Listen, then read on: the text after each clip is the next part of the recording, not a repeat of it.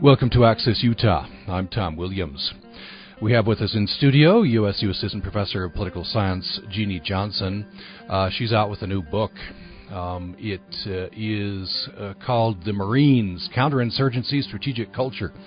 Uh, she explores the ideals, culture, peculiar mindset, and history of the U.S. Marine Corps uh, through the Iraq War. She's researched lessons learned on the battlefield, particularly the Corps' strategy of counterinsurgency, the Art of Protecting a Population from Terrorists and Guerrillas. The subtitle of the book is intriguing Lessons Learned and Lost in America's Wars. And uh, Professor Johnson uh, studies uh, culture, right? And that's, uh, we'll get into this, but that's perhaps a reason why lessons are lost and have to continually be uh, relearned.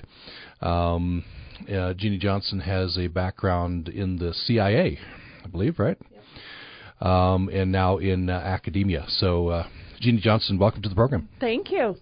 Appreciate you uh, taking some time to, to be with us. Always uh, great to see you. Uh, so, your father was in the military? He was. He was a colonel in the U.S. Army for 38 years, six days. Wait, six months, four days. we we all have it memorized as children. So a big part of his life and that meant that military lore, legend, and values permeated our growing up years. And so that that's probably had an effect on where you went with your career path.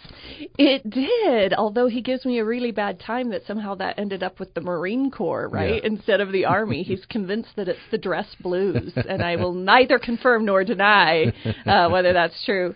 So, when I first started my research, I was looking at U.S. military culture writ large.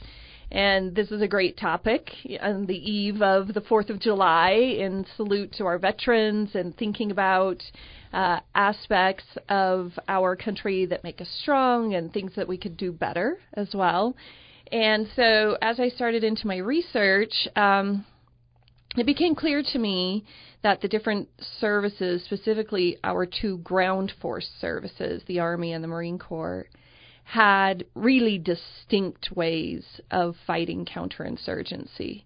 And of course, while I'm doing my research, we're in the thick of things in both Iraq and Afghanistan. So I started my research in 2005, 2006, and then did it full time through 2007, 2008.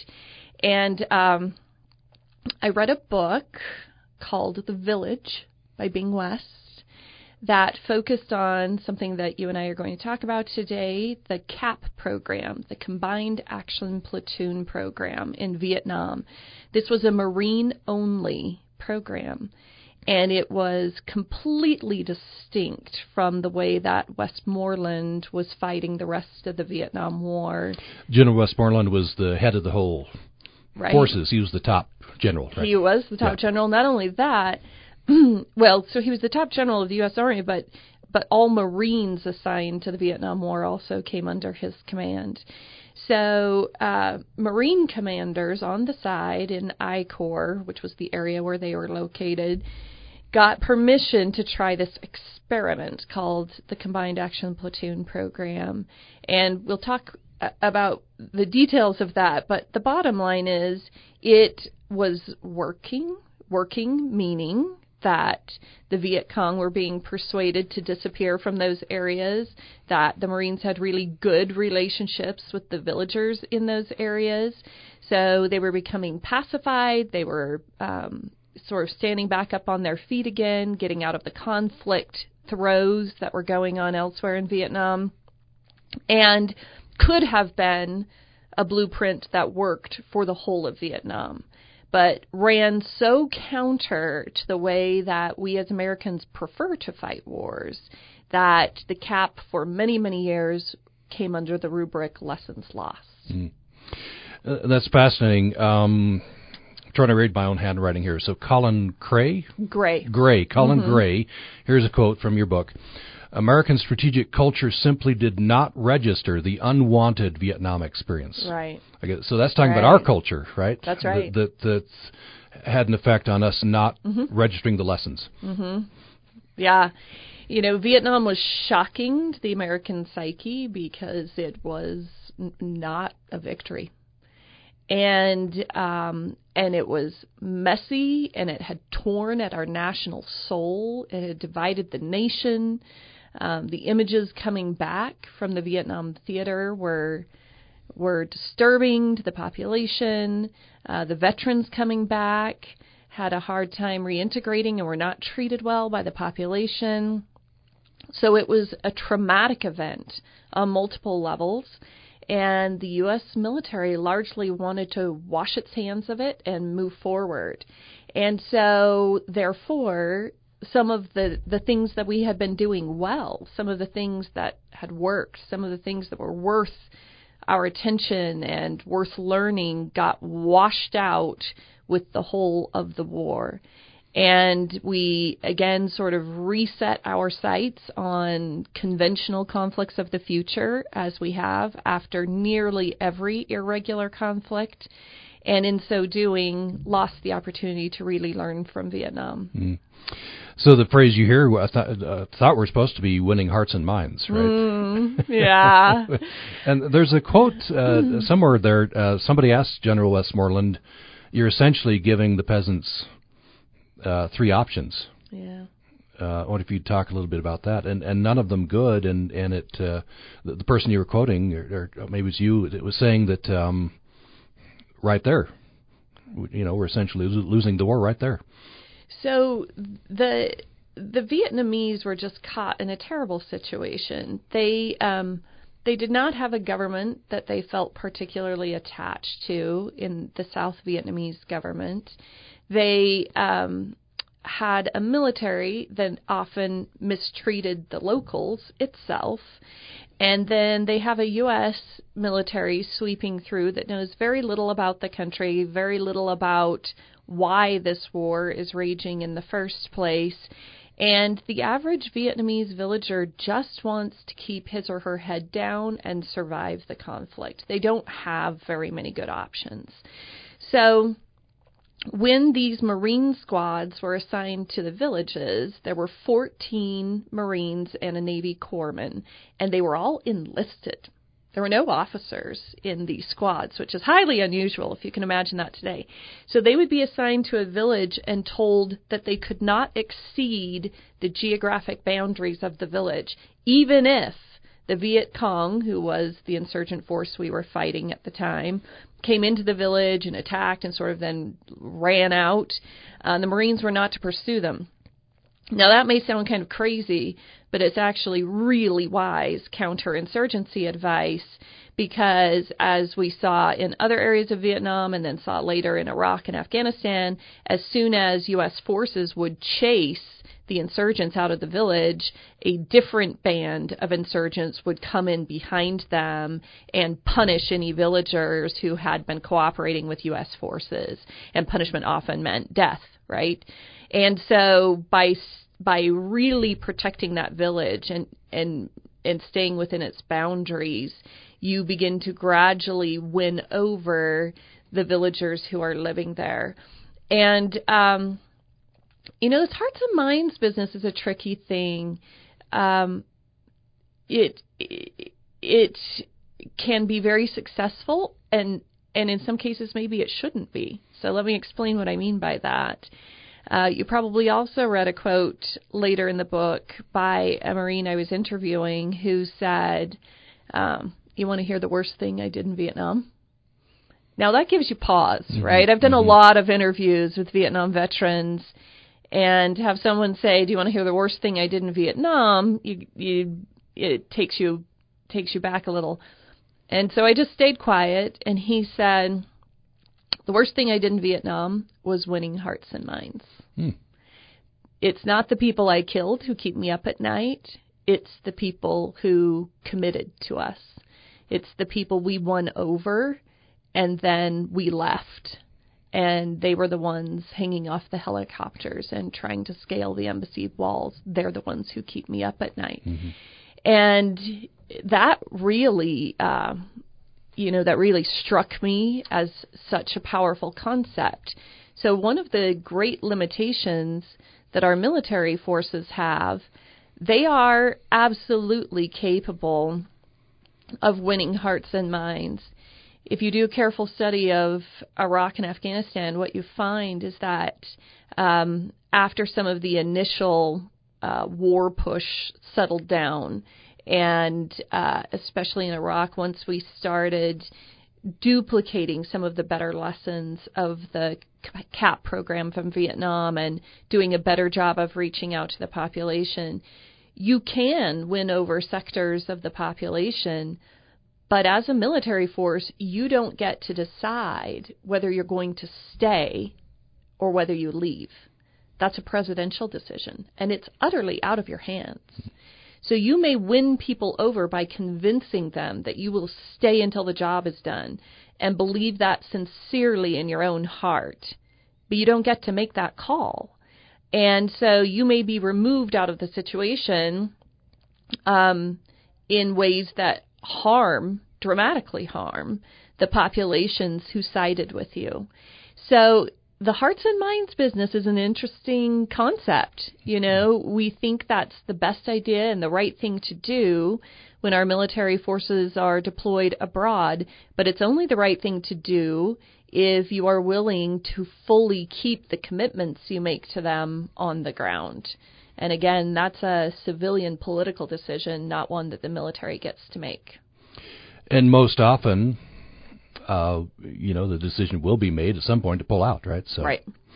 Uh, so then, uh, there you said there's some good lessons learned, mm-hmm. perhaps not hearts and minds, but mm-hmm. with the CAP program. These are mm-hmm. 14 enlisted Marines and one Navy corpsman, right, who would take up residence in a village, right, essentially protect that village, right, uh, uh, including from their own forces. Yeah. In some cases, right? right. Um, so, times when the Marines won the hearts of their villagers, perhaps most dramatically, were times when they defended the villagers in unexpected circumstances. So, two particular stories, they're just terrific, will is- illustrate the point.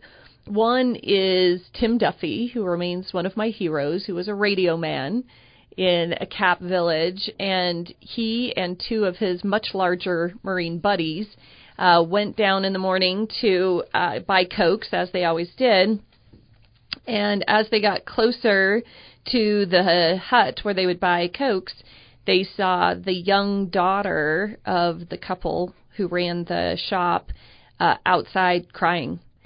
And although they didn't speak much Vietnamese, uh, her gestures indicated to them that there were men inside who had um, been molesting her, and she was sobbing and upset. And these Marines, who in their hearts had come to knit together with the village and cared about these villagers and cared about her, were on fire and stepped into the hut to find that it was South Vietnamese officers who had done this to her. And um, they looked at the parents which is remarkable by itself to defer to them on how the parents wanted the situation handled. And the parents indicated, we want these guys out of here.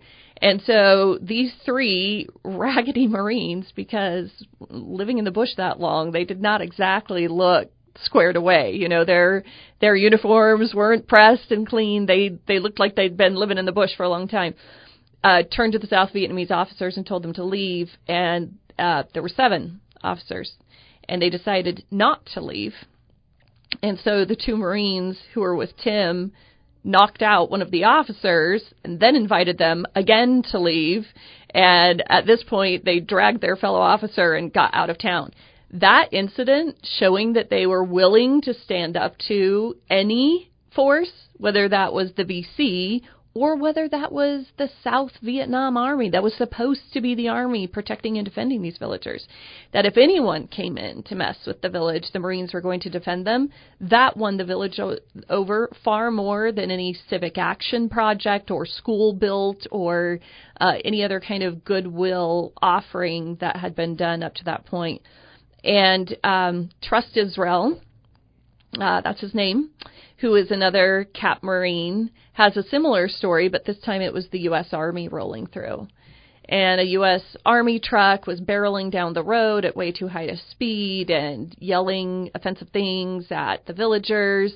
And uh, Trust stepped out of the jungle into the road and leveled his rifle at them. And, you know, they couldn't imagine that this Marine was really going to fire. And Trust was able to convince him that he was just crazy enough to do exactly that mm-hmm. and told him to turn around and get out of his village. So moments like that uh, convinced the villagers that the Marines were genuinely on their side. And this has to be contrasted with um, Marines who were just as earnestly trying to do the right thing for the country where they were sent um, in force of the Banana Wars era. So the Banana Wars are early turn of the century low level conflicts in places like Haiti, the Dominican Republic, Nicaragua. And Marines were sent there because if the army was sent to these places, it was considered back then to be an act of war. But if Marines were sent, then it was just a skirmish, mm. you know. So mm-hmm. the Marines would get sent to do this uh, completely on their own and with very limited experience. And there you see a pattern that the U.S. has recreated over and over again. So this gets at your question of lessons lost or lessons understudied. And that is, as the Marines um, earnestly tried to build up these countries to be highly functioning, efficient, with better infrastructure and better medical care, they did all of those things but they wanted to do them efficiently. So they did them with very limited local involvement. Um, Marines would get frustrated with how slow things were moving, so they just scoop it up and do it themselves. And then, in order to keep insurgency at bay, they also established a national military in in sometimes unprecedented ways. Uh, in these countries, and had that national military be loyal primarily to the central government. And what that meant was that all of these good things that the Marines were attempting to put in motion better economy, newly paved roads, uh, telegraph lines stretched all over the country, and a centralized power structure that paid very little attention to regional or municipal local authorities. Um, they actually laid perfect groundwork for dictatorships once they mm-hmm. left. Mm-hmm. And this, of course, was inadvertent and unintentional, but became a pattern. So, you know, Haiti, you have dictators rise and then quickly fall apart, and most of the advances that the Marines had made by way of infrastructure were very quickly reversed um, by just inattention and lack of funding and that sort of thing. In the Dominican Republic, you get Trujillo, who reigns as a dictator for a long, long time. In Nicaragua, you get the Somozas who reign as dictators. And all of these made their way up through the system that the Marines had created. So here again is where the CAP program does the reverse of that by empowering local people to defend themselves um, and protect themselves against whatever force comes their direction, and in so doing, doesn't in the same way pave the way for a dictator to just sort of scoop up the infrastructure that has been left behind and reign for a really long time. Now, that wasn't a conscious decision on the part of CAP Marines, so that's something I call in my book uh, a positive blind spot, something we did right but we didn't even really recognize what we were doing mm. at the time. So also becomes a lesson lost because it's not a lesson recognized of, hey, here's another way to do this so that we don't recreate this pattern of setting up a perfect stage for dictators before we leave. And again, we're doing it in the name of efficiency and order and bringing good things to as many people as we can, better medical care, better transportation. But because it's done with limited local involvement and because it's done over the heads or through local power brokers, meaning you know plowing them over, um, then then we leave behind just a highly centralized structure that's ripe for the picking from a would-be dictator. Mm-hmm.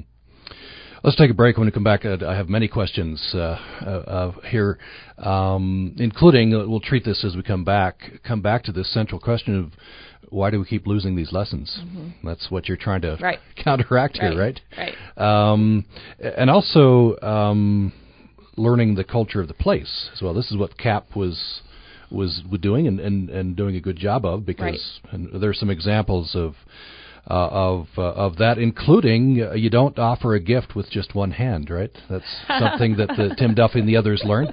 We'll talk about those. We're, we're talking with uh, Jeannie Johnson.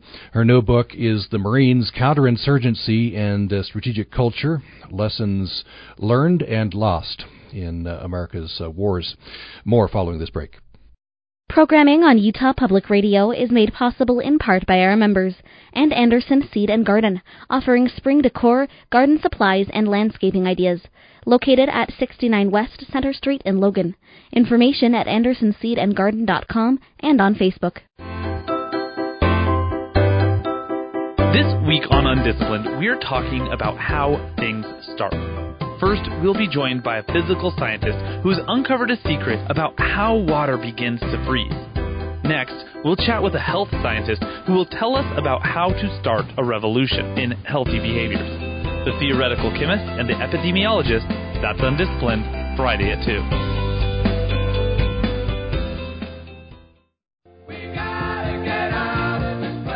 We Gotta Get Out of This Place by the Animals was the number one song for soldiers in Vietnam. It's played at every Vietnam Vets reunion. It just captured that moment in their lives when staying alive was the most important thing. The music of the Vietnam War.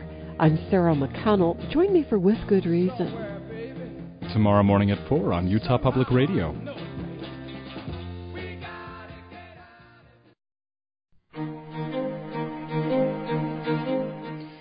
Thanks for listening to Access Utah. Tom Williams. A new book out from uh, Jeannie Johnson. She is assistant professor of political science at Utah State University. Um, and that book is The Marines Counterinsurgency and Strategic Culture. The subtitle is Lessons Learned and Lost in America's uh, Wars. So, Jeannie Johnson, you're you're studying uh, this this idea of counterinsurgency mm-hmm. and this fascinating idea of lessons that we learn, mm-hmm. but then lose. Mm-hmm. Uh, why did you choose the Marines to study? So, uh, as I was doing my initial research, I came across the book I mentioned before, The Village by Bing West, that described the CAP program. And the CAP program was so different than anything that I had come across yet in studying our nation's counterinsurgency history, and so effective.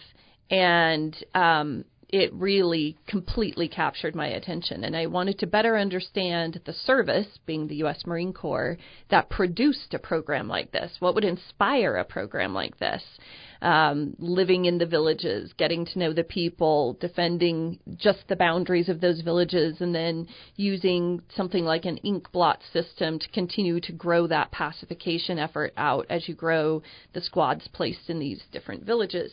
I also found in talking with CAP Marines that uh, across Vietnam veterans, they had um, striking pride in their service. They knew they had done good things on the ground in Vietnam. And for the young men who were sucked into that conflict in the 60s and early 70s, there were very few who got to come home really feeling that way. You know, they were caught in a maelstrom of, of a really ugly war. And so I was struck by the pride that the CAP Marines had in their service and their own recognition of the good things they had done, they continue to go back to Vietnam. Mm. So every year they send a small delegation with money that they have raised across the year to go continue to do projects for the villages that they that they lived in and they keep in contact with these villagers which is striking all by itself. So just absolutely fell in love with that program and then um, as I began to study the Marines, it's just impossible not to fall in love with them as well. They love themselves a great deal, and it is charming and it's a lot of fun. They are colorful, and uh, I always tell them they've given me 10 steady years of entertainment mm. studying the United States Marine Corps. Um, some of the people I most admire uh, who walk the earth are are drawn from that service, and so. Uh, I really think the world of them. The Marine Corps tends to have members um, who fall on on the extremes of the spectrum. Uh, so I also tease them that you know some of them are I I just really hold in the highest possible esteem, and others uh, I'd like to kill with my own bare hands. So um, they're you know they they range the spectrum, but uh, are a remarkable group with an intense uh, sort of sense of corps d'esprit and um, and and brotherhood. And brotherhood's a funny word for it because as you know there are women in the marine corps as well but they see themselves as um the the proud and the fewer you know we are not just the proud the few we are the fewer and even prouder and so their intensity matches that of their brethren so it's hard not to just get uh really um swept up in their remarkable love for each other and for their service and find that intriguing all by itself. I want to uh, talk about a, uh, a, photograph here on Tim Duffy's site. Right, mm-hmm. this is his site about mm-hmm. about the CAP program. Um, it's a school teacher. She's a young woman, and uh, she looks wary. She looks guarded. She does. Um, so I wonder if you tell us why. Absolutely. So this young woman is a school teacher in an area that did not have a CAP program yet, fully established. And she has uh, a number of U.S. military personnel who have swept in and are offering textbooks for her school, which should make her excited. She should be happy about that. She's getting supplies for her school. But instead, as you mentioned, her face looks really guarded and worried. And the reason she looks that way is she has no idea what the retribution is going to be for having accepted any kind of help from U.S. forces. She knows they're going to leave, and she will be left standing there to explain why she was willing to accept their help if someone who wants to punish her sweeps into the village, kind of like um, the the sort of poor counterinsurgency practice that we talked about earlier of chasing the insurgents out of the village and then another group of them come in behind you and punish villagers who had been cooperating. That's what she's worrying about. So the Cap Marines did do a lot of civic action, but they did it sort of the, you know, Boy Scout neighborly type of civic action. They didn't um, they once in a while would do things like build a school but they did it in complete cooperation with the villagers. And so they didn't have villagers with looks on their faces like this one because if the villagers didn't want something, it didn't happen. And they knew that the CAP unit was there to stay for just as long as US forces were in Vietnam.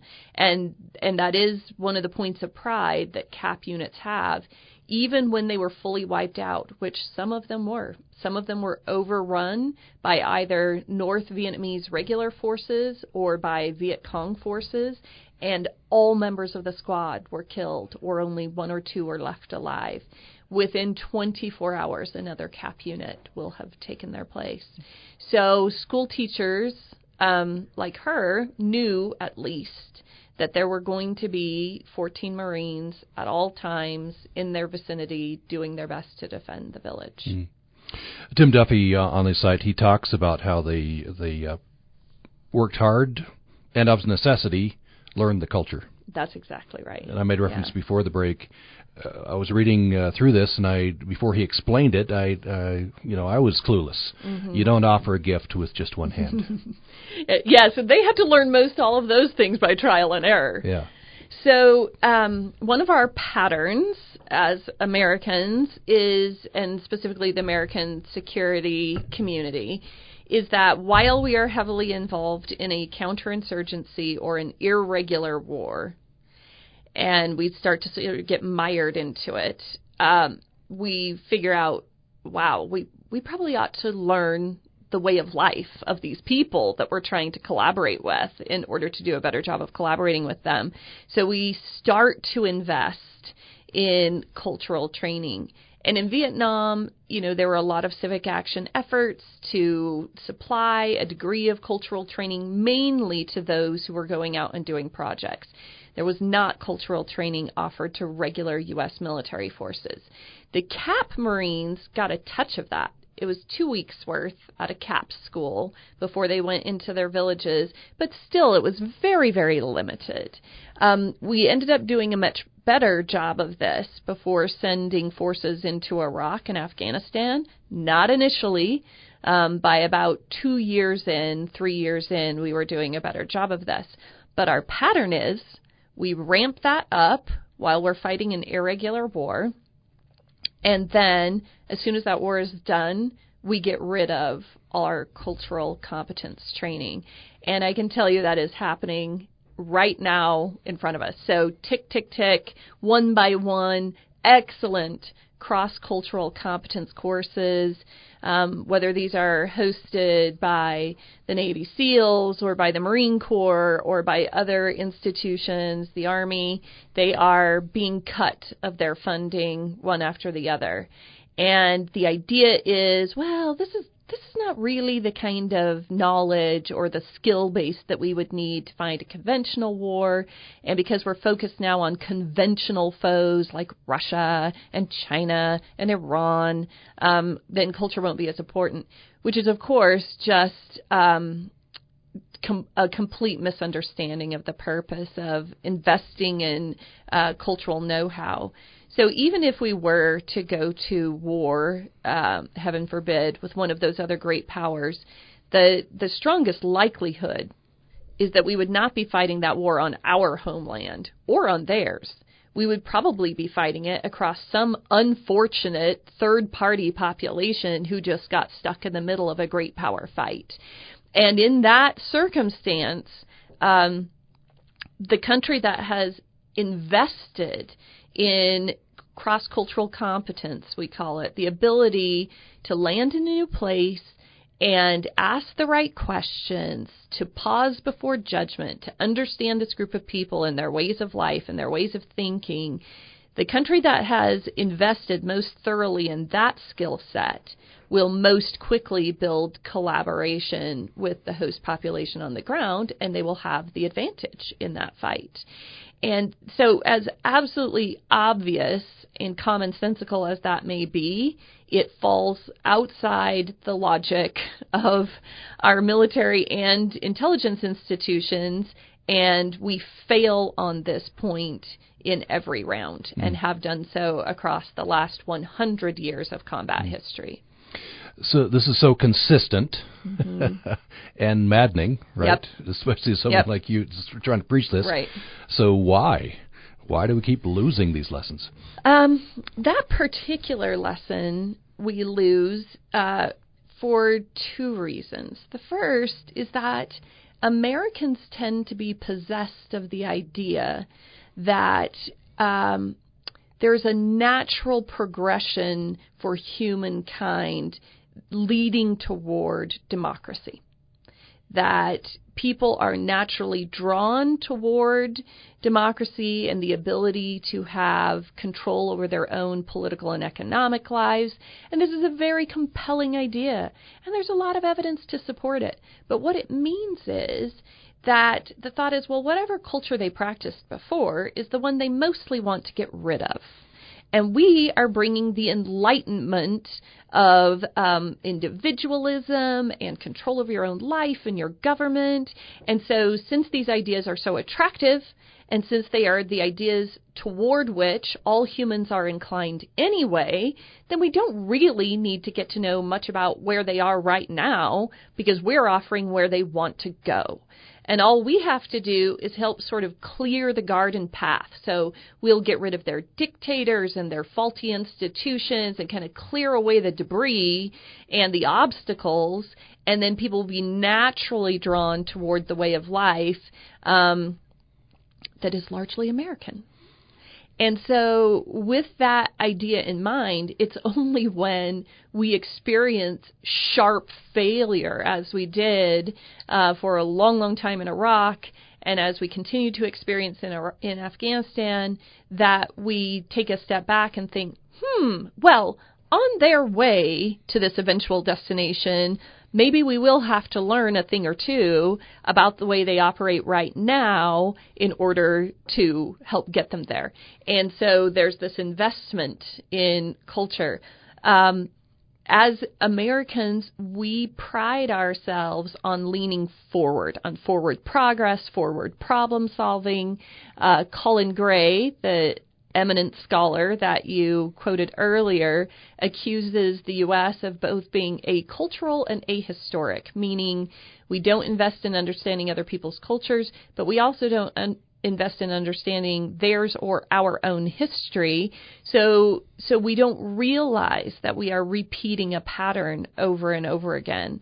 And as a forward leaning problem solving people, um, skills that served very well on the frontier and continue to serve very well in regular American life, we don't put a lot of stock in looking back. And for us, many of the cultural mores that we see on the ground in foreign areas uh, they are regarded as uh, a backward step instead of uh, something that's working well for the people who live there. They're looked at as a sort of primitive step on the way to eventual democracy and therefore not really worth our time and understanding very clearly. Mm. Yeah, that's, it's resonating. uh, how do you, uh, you you quote uh, Sun Tzu, right? Right. Know thyself and know thy enemy. Yeah. Yep. And we're not knowing ourselves. Right. So how can we do better? Well, uh, you just keep working at it. So this is this is the main topic that I address, and hats off to the institutions that invite that kind of education into their spaces. So I very recently um, gave a talk on this um, in in Maryland to a group that represents a lot of the intelligence community. Um, I continue to work with our intelligence community writ large on this particular question, and am in the process of writing an article that was requested by the Marine Corps on this precise issue that they're going to put into the curriculum that is pushed out to all officers. So there is a band of folks who are who are you know sort of the scholars of the security community who understand that this is a problem and continue to seek um, ways to keep the awareness alive that we can't lose cultural competence, that we need to get to know ourselves better. So, one of the things I wrote into the article that will go out to these Marine Corps officers is in today's 21st century conflicts, Russia, Iran, China are investing heavily in understanding U.S. habits of mind and U.S. habits of practice. Uh, and they are coming at us in indirect ways to uh, to revise the status quo on the world stage, to undermine U.S. leadership in some areas and supplant it. Um, as we know, the Russians have invested substantially in just creating social and political chaos in the United States in order to weaken us internally through disinformation campaigns. So when you look at that, none of that can be accomplished by our adversaries unless they know us really well. They know which buttons to push. They know areas where we are militarily strong and where we are militarily vulnerable. They know uh, that we don't have, for instance, a clear script for action on how to respond to cyber attacks. We're in a little bit of disarray on on that front. So they they study us intently. If we are going to respond effectively, we better know ourselves as well as they know us and know the vulnerabilities that we are offering up to them. And one of our vulnerabilities is they know that we do not invest in understanding the cultures of other places at the level that they do. So their uh, information campaigns that they are pushing out, Iran is pushing these out regionally in its own region. Russia has done it in its border region. They are getting to know these places in a depth that far outclasses what the United States can bring to the table, and that is a significant advantage to them. So they are playing to our weaknesses. If that message can get through, that cultural competence is not just an insurgency or a counterinsurgency skill set. It's a skill set in um, maintaining our position on the world stage, in countering some of the more pernicious advances of our competitors. If that message can get through, then I think you will see a U.S. military that is more consistently willing to invest in cross cultural competence. Mm-hmm. By the way, one of the uh, an article here, uh, you describe uh, cultural competencies, training for that that's mm-hmm. that's effective. You say mm-hmm. this kind of thing is being mm-hmm. defunded now. Um, maybe tell us about this uh, Navy SEAL training class. Right. Yeah, it's the most excellent one I've seen. So absolutely hats off to those who put it together. I just got to be a happy observer to this training. It's absolutely wonderful. So they take a, a brand new um, group of uh, Navy SEALs. They they haven't completed all of their training yet, so this is in their training pipeline. So they haven't been given their tridents yet, and um, they plot them in this village. So they've built up a village, and with very little instruction, and tell them basically to go make friends with the villagers and figure out how to get their cooperation. And every house in the village represents a different culture. So the SEALs have to try a different approach every house they come to, and they're given no interpreters. And as you might imagine, that first day is just an utter disaster. Mm-hmm. and it's meant to be, right? It's meant to be, all right, wh- what do you think the skills are that you would need to navigate this? Clearly, we can't just teach you about one region of the world or one particular culture because you've got six of them out there to navigate. And that is also uh, a more realistic parallel to the places where they will be deployed, because often, even if you take a place like Afghanistan, you may be working with a Pashtun tribe uh, and then switch over and work with the Tajiks or uh, another group inside Af- Afghanistan and find a completely different local culture inside the country. So you can't just learn one script for action in a place where you'll be deployed. The more important thing is to learn a skill set that allows you to navigate any new cultural terrain, to ask the right questions, have the right restraint and pauses, um, the unpacking skills when something is perplexing to you. And so, one of the skills, for instance, that we work on uh, in that course is uh, to take the mentality that we possess as Americans of being problem solvers, which is terrific mentality, right? It got us to the moon. Um, take that mentality and instead put the emphasis on building dignity. So instead of going into the village and saying, I'm here to solve all of your problems, what are your problems, and please let me solve them, right? Which tends to be the way we approach um, a village wherever our military forces are deployed to to be able to understand what is honorable behavior in this village, what enhances dignity, and uh, if you want the cooperation of the head of the village, how are you going to be an an asset to the dignity of the village? Instead of undermining uh, him perhaps or her by you know, sort of fixing everything and showing that their their leader was not worth much because he didn't get anything done, and now you're coming in and swooping in and doing it all for them. So so switching some mindsets. So go away from problem solver, focus on dignity. Don't worry about doing gigantic civic action. Do humbler neighborly sorts of things that build relationships instead of fixing material structures. So the emphasis is on the relationship instead of on the um, mission accomplished or chartable successes that the military tends to focus on. Mm. Let's take another break. When we come back, um, um, I'm sure people are wondering when am I going to ask about General Mattis, and so I'll ask about General Mattis after this this break. Uh, you, I don't know, you you know him. I do. Right. I don't know how how you characterize that. A friend. Oh, or, absolutely a friend. Yeah. Okay. I, absolutely a friend. Uh, and of course, uh, General Mattis until recently was in the the, the Trump administration. So. Uh, we'll uh, we'll talk about General Mattis, and I'll, I want to talk, kind of bring this to an end uh, at the end of the conversation. Inevitably, the U.S. will leave wherever it is, mm-hmm. and uh, how best to prepare for right. for when that happens. Right. Uh, more with uh, Jeannie Johnson. She is after the break. She is uh, assistant professor of political science at uh, Utah State University and is uh, out with a uh, new book. It's called Mar- The Marines Counterinsurgency and Strategic Culture. More following this. My mom, she would test out theories like uh, preventing my five year old brother from becoming a pyromaniac by giving him lots of matches to light until he got tired. That did not work out well.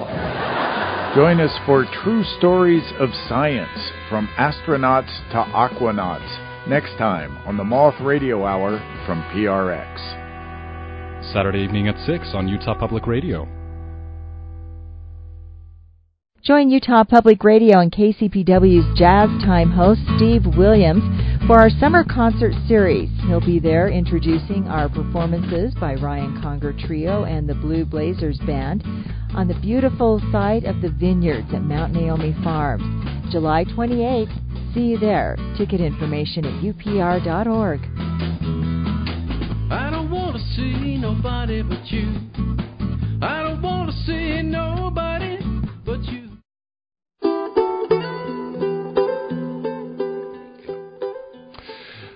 Thanks for listening to Access Utah. I'm Tom Williams, and we've reached our last segment. I have about six or seven minutes left with uh, Jeannie Johnson. Uh, she is Associate Professor of Political Science at Utah State University. During the break, you informed me of your recent uh, promotion. Congratulations. Thank you. Thank you very much. Uh, and Associate Professor of Political Science, at Utah State University. We're talking about uh, her new book out from uh, Georgetown University Press. It's called uh, The Marines Counterinsurgency and Strategic uh, Culture. Uh, Jeannie Johnson, the foreword here is by Mm-hmm. General James Mattis. Sure is. You you know General Mattis. Tell us, uh, until recently, um, the uh, Secretary of Defense. He was. Yep. There's a political overlay here. There is. Um, you know, I, I'm sure a Marine Corps general. He just wants to run the Defense Department, and but the, and I don't know. It's probably pretty distracting. I don't know if you've talked about this with him, but he was seen by Trump opponents. He was seen Yeah. as the grown up in the room and Mhm. and, and the great hope. Mhm. In know. in the end, he uh, on his way out, he was kind of came out in the open a clash with President Trump. But Oh, absolutely. Uh, well, the first thing that I think is important is to understand uh, a little bit about his character and understand how that character is reflected of some of the best attributes of the Marine Corps. So one of the things that um, Jim Mattis insists on when he is given high praise, he's absolutely a cult icon within the Marine Corps, as you likely know, is that he is an average Marine. You know, he'll sort of pound that and then he'll follow it with saying, but that's a high compliment. Mhm. You know, the an average Marine is a high compliment. So, so I first met him when I was going to defend my uh, my dissertation in the UK. Uh, and I was dragging a suitcase around that was way too big, and it had four copies of my enormous dissertation in it. And I was disoriented because I was jet lagged, and I couldn't find my hotel because actually the hotel name had switched um, since I was given instructions about where to go. And it was for a wonderful conference to commemorate the career of Colin Gray. That's so I was doing both, defending dissertation and going to that conference. And here's this man standing by himself in the road and uh, said, "Do you need some help?" And he looked familiar in that kind of out of context way, you know, where you think you look familiar, but you're so tired and focused on your own things, you're not uh, recognizing really who it is. So he's carrying this enormous suitcase of mine upstairs because the elevator's broken before I decide to introduce myself and said to him, by the way, hello, you know, I'm Jeannie Johnson. He said, well, hello, Jim Mattis, and stuck out his hand. At which point, you know, I nearly fell off the stairs. Like, are you kidding me, General Mattis? Um, because although I hadn't seen very many photos of him, my my research at that point had ended with the Vietnam War.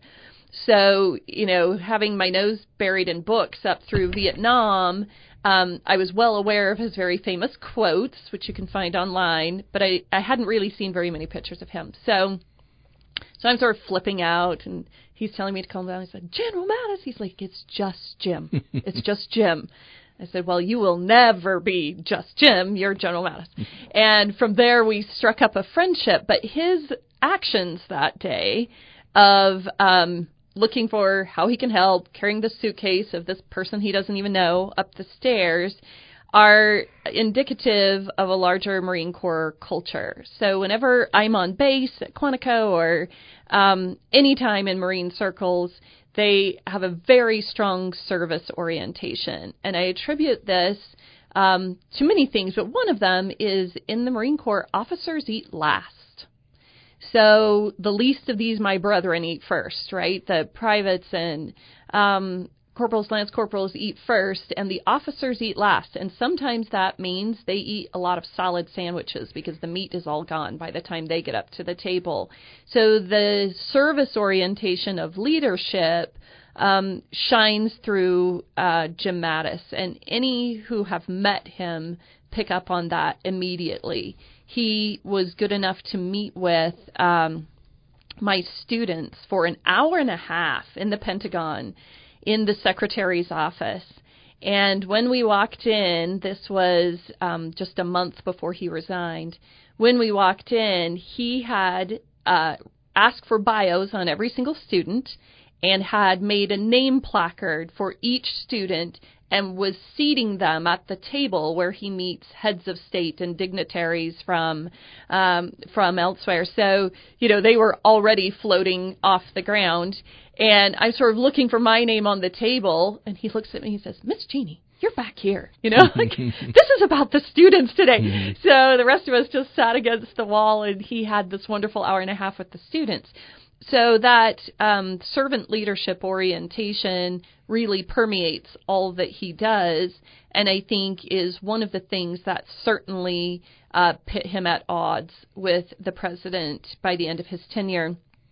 It was always going to be um, a rough union. The two men are built very differently with extraordinarily different outlooks uh, on the world, especially where alliances are concerned, and um, the necessity of those alliances, and our approach and gratitude to other countries uh, for the the many times that they have stood with us and backed our policies. And as you know from his resignation letter, that is eventually the issue that became intolerable for him. The president's treatment of other world leaders and other nations, especially those that are currently actively shedding their blood on our behalf in Afghanistan. Mm. And we'll have to leave it there. The, the, the question I posed before the break about uh, when we leave, you'll have to go to the book, uh, I guess, That's right. for more more answers on that. Uh, it's been a fascinating uh, discussion. Uh, thank you so much. The the book is uh, The Marines: Counterinsurgency and Strategic Culture. It's out from Georgetown University. The author is Jeannie Johnson, Associate Professor of Political Science at Utah State University. Thank you so much. Thanks, Tom. And thanks for listening to Access Utah. What makes a sin deadly? Envy, I think, is my favorite sin. There's something so imaginative about it. Pride leads to a lot of problems. Greed is being a sociopath. But with lust, who doesn't feel lust for life? And how can we tell someone not to feel lust? I'm Guy Raz. The Seven Deadly Sins. That's next time on the TED Radio Hour from NPR. Sunday afternoon at 2 on Utah Public Radio.